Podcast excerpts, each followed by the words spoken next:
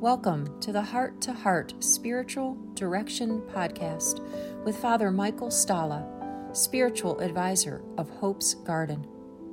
At Hope's Garden, it is all about the heart, the heart of Christ the Bridegroom, and how His love is healing our hearts, marriages, and families.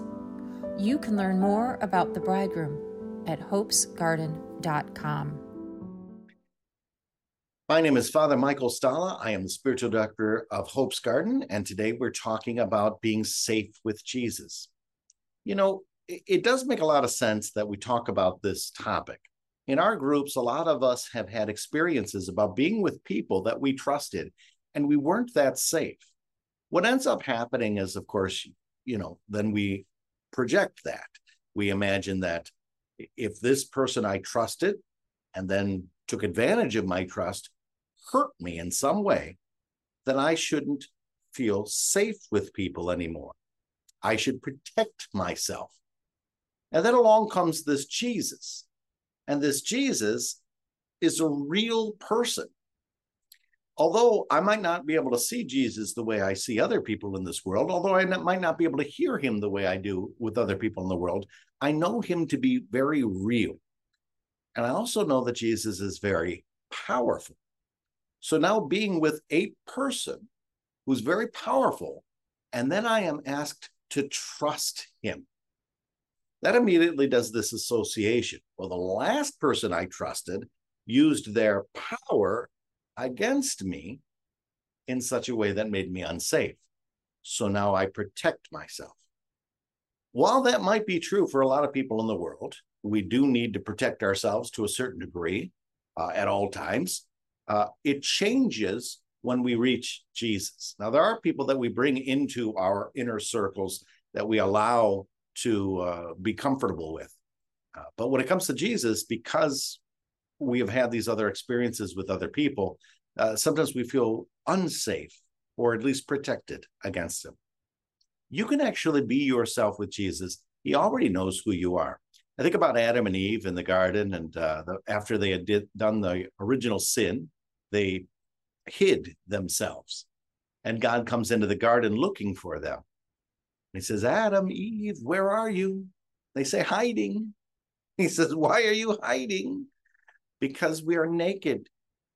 We're afraid. Who told you you were naked? So their nakedness is a sign of vulnerability and they feel vulnerable and they hide to protect themselves. But you can't really hide from God. Think about how silly that would be to play hide and seek with God. God, God can see everything. And so it doesn't make any sense. And yet, nonetheless, we kind of like instinctually want to hide our vulnerabilities from God.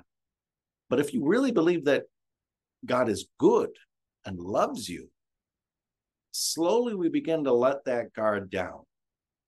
Now, that gives some of us anxiety. I need to protect myself, especially when it comes to my vulnerabilities, my true feelings. But allowing for the Lord to come into that space, to open our hearts to Him and to be vulnerable with the Lord is not putting us in danger in any way.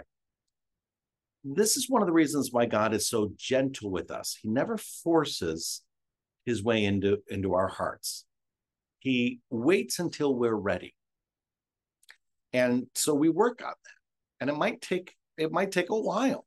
You keep trying to get used to him being in that space, to be vulnerable, to show him who you really are. I mean, he already knows who you are. He knows what you're hiding.